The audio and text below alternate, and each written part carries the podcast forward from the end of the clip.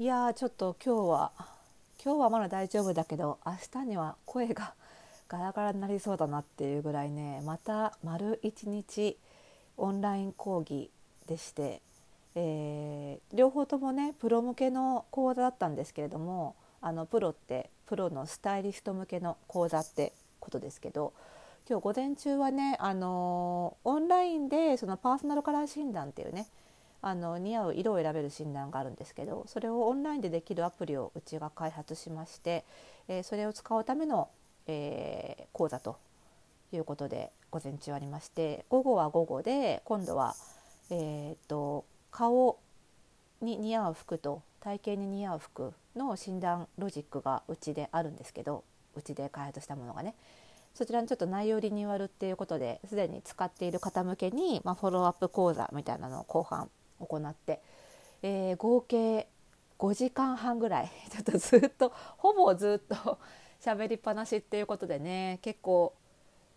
声は喉は強い方なんだけどさすがにねこうなると次の日はね結構声が枯れたりしますね。今のさご時世からさ結構声枯れるとさあらぬ疑いをかけられるから結構嫌なんだけどね。まあしょうがないですよね。でその後にちょっと1本 YouTube 動画を久々に撮ってでこのポッドキャストに臨んでるということでもう今日はひたすら朝から喋り続けてるんですけどいやーでもラジオっていいよね。今更ですけどなんか YouTube 動画さっき撮ってそのこのラジオとの楽さ楽さにちょっと楽さ楽じゃない？楽さね。違いにびっくりしてるんですけどやっぱ YouTube 動画ってもう自然にそうなっちゃうんですけどすごいテンションを上げなきゃいけない気がしてるんです私の中で。なのであのもちろんねゆるっと系の YouTuber さんもいらっしゃると思うんですけどあの結構ねやっぱりテンション上げちゃうのでで身振り手振りもね当然増えるじゃないですか。だから「はい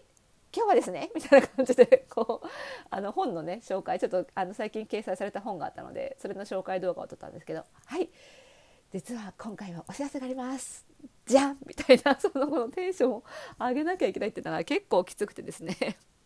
その点ポッドキャストはいいですよね。なんかこう本当に一番これが私の素に近い状態で発信できる媒体だなってつくづく思う。だからまあ毎日発信できるし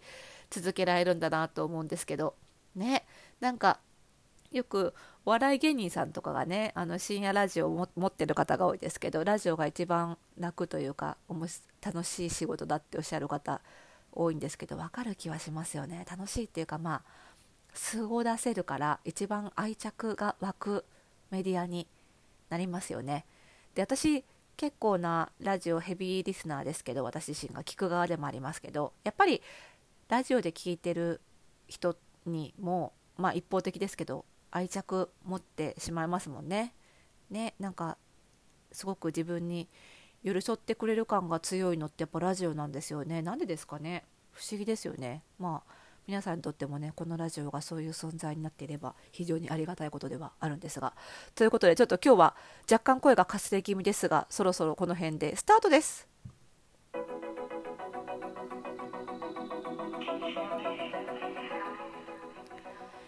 はい。ということで本日が129回目かなの配信でございます。おしゃれの呪いを解くラジオでございます。この番組ではあなたに巻きつくファッションへの思い込みイコールおしゃれの呪いをバッサバッサと解いていきます。服装心理学をベースにおしゃれをもっと楽しみ、自分を変えるコツをお届けしています。お相手はパーソナルスタイリストで日本服装心理学協会代表理事の久野里沙でございます。今日もよろしくお願いいたします。はい。ということでね、まあ今日はかなり喋り通しで、これが最後の喋り仕事に今日はね、なる予定でございますけれどもね、皆さん土曜日いかがお過ごしでしょうかね。えっ、とね、12月に入ったっていうことでね、結構、あの、毎日ちょっと告知させていただいてますけど、私のやっているオンラインファッションコミュニティの服装心理ラボ、こちらがね、月額制ということで、あの、月始め結構、あの、ご入会が多いということで、あの、ばばばっとね、またご入会いただいてるんですけれどもね、あの、過去の配信でもご案内してたように、ちょっと今月が、あの、服装心理ラボ、ちょっと丸、ん丸と言われたか、丸1周年。今月から2年目スタートということで、いろいろね、あの内容、カリキュラムもね、また新しい1年が始まるっていうことで、あの服装心理ラボはあのキャンプファイヤーっていうねクラウドファンディングで有名なキャンプファイヤーっていうサイトのプラットフォームを借りて運営をしてるのでそこのねあのページをあの昨日ねあのちょこちょこ編集してたんです。であの新しいカリキュラムも入れて写真も入れ替えてであのこれまでのねあの会員さんの声感想とかも載せてすごいいいページ出来上がったと思って申請したのになんか公開があのキャンプファイヤー側でね承認しなきゃいけないから来週になりますって言われちゃって土日まだ公開できてないっていうこのもどかしさ。なかなかね。あんまり私あの結構何でも自社サイトでやることが多いのであんまりあの他社サイトで連載したりとかも最近少ないですしあの他社主催での講演会とかも、まあ、あるにはあるんですけどあのクローズドなものが多いのであのあんまりねあの他社と一緒に仕事っていうのが何ていうのかなこういうオープンな仕事が少ないんですよ。だからねちょっとねこういうふうにスピード感が違うことが多くて ちょっとやっぱりラジオだから愚痴っちゃうな。いいですか愚痴っても。やっぱね仕事の進め方のスピード感が違って やっぱりさあの月額制だからできる限りその月の初旬に入るんだったら入っていただきたいんですよ、皆さんには。とにかく私のお客さんに損してほしくないんですよね。その気持ちがすごい強くて。で、あの、キャンプファイヤーのその、キャンプファイヤーコミュニティってとこで運営してるんですけど、そこの仕組みとして、途中で入会した時に、あの、料金が日割りになるならいいんですよ。ならないんですよ。あのうち3000月額3300円なんだけど、これ12月、今日5日に入会しても、12月の30日に入会しても、どっちも同じ12月分として3300円取られちゃうんですよ。だから、なるべく早くあの入会してもらいたいですし、そのためには、そのなるべく早くね、あの今の最新の情報を公開したいんだけど、こういう風にね、タイムラグがあったりとかすると、スピード感が違うと思っちゃって、ちょっとがっかりしちゃうんですよね。なのでね、まだね、ちょっとあのページの情報は古いままで申し訳ないんですけどね、やっぱり最新の情報を見てから入りたいという方もいらっしゃると思うので、あのなのでちょっと5日まであの入会をね、あの1日から5日までで締め切ろうかと思ってたんですけど、なんかね、それもシステム的にできないって言われてしまって。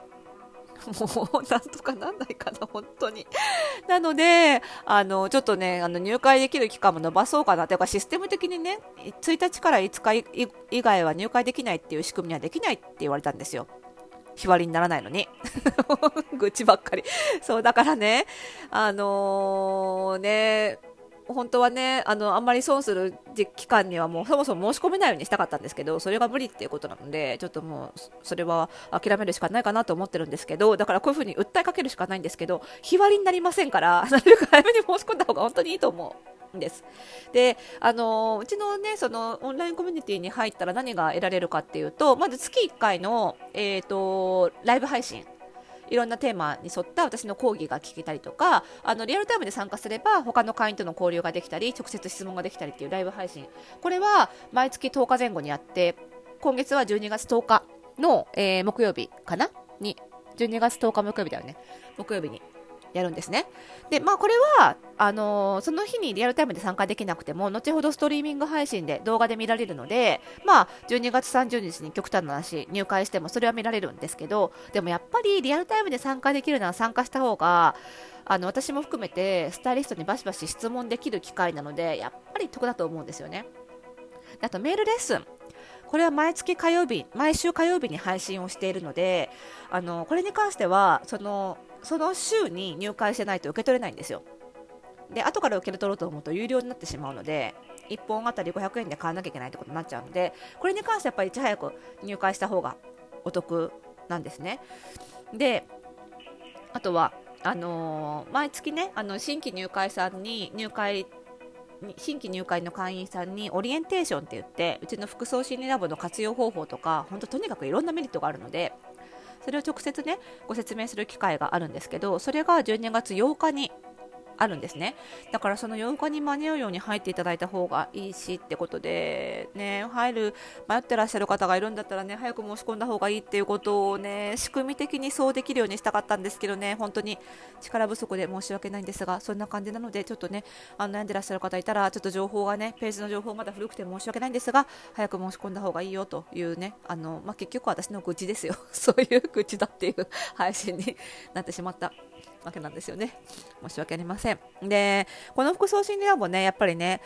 おしゃれができるようになるだけじゃなくって、まあ、おしゃれもそうだし自分のこともやっぱり好きになれるっていうところが大きなポイントでで今日もあのパーソナルスタイリスト向けの講座をやってたんですけどやっぱりパーソナルスタイリングの勉強すると自分のことが好きになる人が多いんですよ。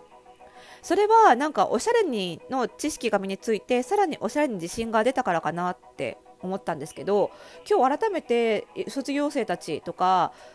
あの卒業生たちにねあの授業をしていて気づいたのはそのみんな違ってみんないいってことに気づけるからだなっていうことを改めて実感できたんですよね。その知識がないうちは人と自分の外見を例えば比べてあの人の外見はいいなあの人みたいになりたいな自分は嫌だなって思って自信を失いがちなんですけどパーソナルスタイリストになっていろんな人の外見を見るようになるとすごくいいと思ってた人にも実はその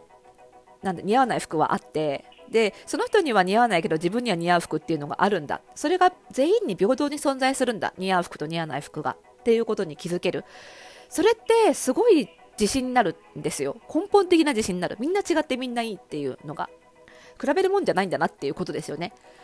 なのでそれは別にパーソナルスタイリングの勉強しなくてもその集団でそのファッションの勉強をするだけでも得られる気づきなんですよね。ああの人に似合わないものが私に似合う。でも私に似合わないものはあの人に似合うっていうね。それが分かるのが集団の強みでだからこの服装診ラボを始めて2年目も引き続き続けていこうって思ったっていうところもあるのでぜひねその来年に向けてあの根本的に自分に自信を持ちたいっていう方は特に入っていただければというふうに思っています。ということで、また次回の配信で 愚痴が多くてすいません。お会いしましょう。おやすみなさい。